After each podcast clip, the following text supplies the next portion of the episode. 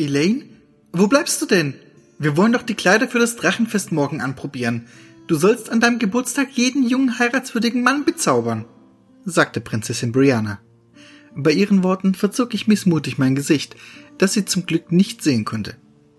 Auch wenn Brianna meine engste Freundin war, war ich doch immer noch ihre Hofdame und begleitete sie allein aus diesem Grund auf das Drachenfest, weil es meine Pflicht war und nicht, weil ich Lust drauf hatte. Morgen würde ich Geburtstag haben und unweigerlich das Alter erreichen, bei dem es sich ziemte zu heiraten. Es spielte keine Rolle, dass ich das Gefühl hatte, noch nicht bereit für so einen großen Schritt zu sein. Ich komme, rief ich und beeilte mich, in ihr Gemach zu kommen. Brianna saß auf ihrem purpurrotem Himmelbett und schaute mich fröhlich aus großen braunen Augen an. Sie war so praktisch immer gut gelaunt. Eine der Sachen, die ich an ihr schätzte und zu lieben gelernt hatte. Rechts von ihr lag das Kleid, das sie auf dem Fest tragen würde. Es hatte kurze Ärmel und der Rock reichte vermutlich bis zum Boden, wenn man es anhatte. Die Farbe des Kleides, ein Blau, das an den strahlenden Himmel im Sommer hier erinnerte, betonte wahrscheinlich hervorragend Briannas dunklen Teint und war bestickt mit kostbar aussehenden Perlen. Wahrscheinlich war es aus Seide, einer der teuersten Stoffe, die es hier im Land gab und in die sich nur die Reichsten einkleideten. Auf der anderen Seite lag mein Kleid.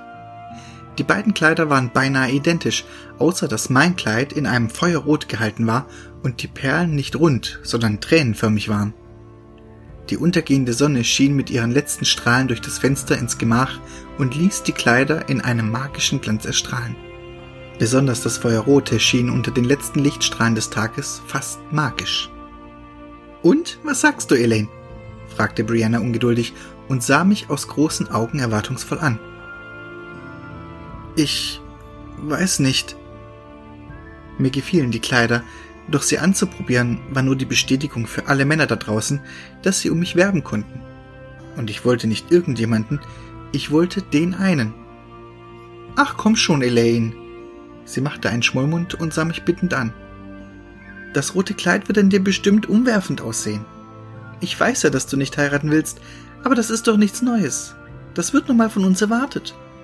Du darfst dir bestimmt selber einen Mann aussuchen, und egal wer dein Ehemann sein wird und ob du ans andere Ende der Stadt ziehen wirst, du wirst immer mich haben. Die Prinzessin lächelte mich voller Mitgefühl an und klopfte neben sich aufs Bett. Ich setzte mich neben sie und erwiderte ihr Lächeln. Ohne sie wäre es im Schloss nur halb so schön. Dass sie Prinzessin war, machte sie schon besonders, doch die Freundin, die sie mir alte Jahre gewesen war, machte sie in meinen Augen unbezahlbar. Sie begann weiterzureden mit einem breiten Grinsen im Gesicht. Mein Vater hat mir vor kurzem bei einem Bankett diesen Herzog von Zahn vorgestellt. Als ich ihn sah, war mir sofort klar, dass er seinen Namen seinem Aussehen zu verdanken hatte. Seine Zähne waren widerlich gelb und ungerade, was mir vor allem so auffiel, weil er nicht aufhören wollte, mich die ganze Zeit anzugrinsen. Er hat mich den ganzen Abend beobachtet. Meine Güte, war ich verstört danach. Langsam denke ich, mein Vater versucht mich zu bestrafen, indem er mir diese widerlichen Junggesellen aufhetzt. Jetzt hatte sie denselben leidenden Gesichtsausdruck aufgesetzt wie ich vorhin. Meine trübselige Stimmung war wie weggeblasen und ich konnte nicht anders und musste lachen.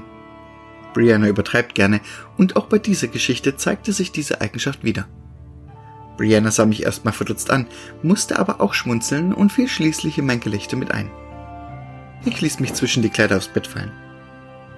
Das ist nicht nett, Brianna. Der arme Mann, dachte ich mit dem Versuch, ein wenig vernünftiger zu werden. Nenn ihn bitte doch noch einmal einen armen Mann, wenn er dir auch wie ein läufiger Hund, dem der Speichel schon fast aus dem Maul tropft vor Freude auf sein Fressen, auf die Oberweite starrt, entgegnete sie gespielt empört. Du vergleichst ihn mit einem wilden Tier.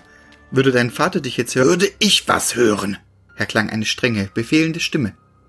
König Henry stand in der dunklen Holztür, ohne dass einer von uns ihn hatte hören kommen. Erschrocken sprang ich auf, und jede Spur von einem Lächeln verschwand von meinem Gesicht. Ich machte kurz einen Knicks und verspürte immense Erleichterung, als ich so schnell wie möglich den Raum verließ, als König Henry mir befahl, ihn mit seiner Tochter allein zu lassen. Brianna tat mir leid. König Henry war ziemlich streng mit ihr, und Brianna war nicht dieselbe selbstbewusste Person in seiner Gegenwart. Bloß wenn es um die Wahl ihres zukünftigen Gatten ging, bot sie ihm die Stirn. Da war sie ziemlich stur. Ich ging in mein Gemach, das neben Briannas lag. Plötzlich hörte ich Brianna laut schreien und Sorge bohrte sich wie ein Eissplitter in mein Herz. Am liebsten wäre ich zu ihr rübergerannt, Aber dann würde ich mich direkten Befehlen des Königs widersetzen und mein Tod wäre sicher. Trotzdem hielt ich mich nur mühsam zurück, schloss stattdessen meine knarzende Holztür, hockte mich hin und legte mein Ohr an die Wand, auf deren anderen Seite sich Briannas Zimmer befand. Dabei war mir nur allzu bewusst, dass ich meine Zimmertür nicht abschließen konnte und jederzeit jemand reinkommen und mich beim Lauschen erwischen würde. Dann wäre ich auch so gut wie tot. Nach einigen Minuten wusste ich, worüber sie sprachen. Über eine Heirat mit Prinz Lucien. König Pascal und sein Sohn, Prinz Lucien, wohnten im Königreich Canderia. Gotrania, meine Heimat, war bekannt für seine großen Wälder und kleinen, verstreuten Dörfer. Canderia hingegen besaß eher weniger Wälder, dafür aber größere Dörfer und mehr Städte. Beide Königreiche waren riesig und ihre Dynastien mächtig. Eine Allianz zwischen Brianna und Prinz Lucian würde die beiden Königreiche zum mächtigsten Empire der Welt machen. Trotzdem würde Brianna Prinz Lucian um keinen Preis heiraten.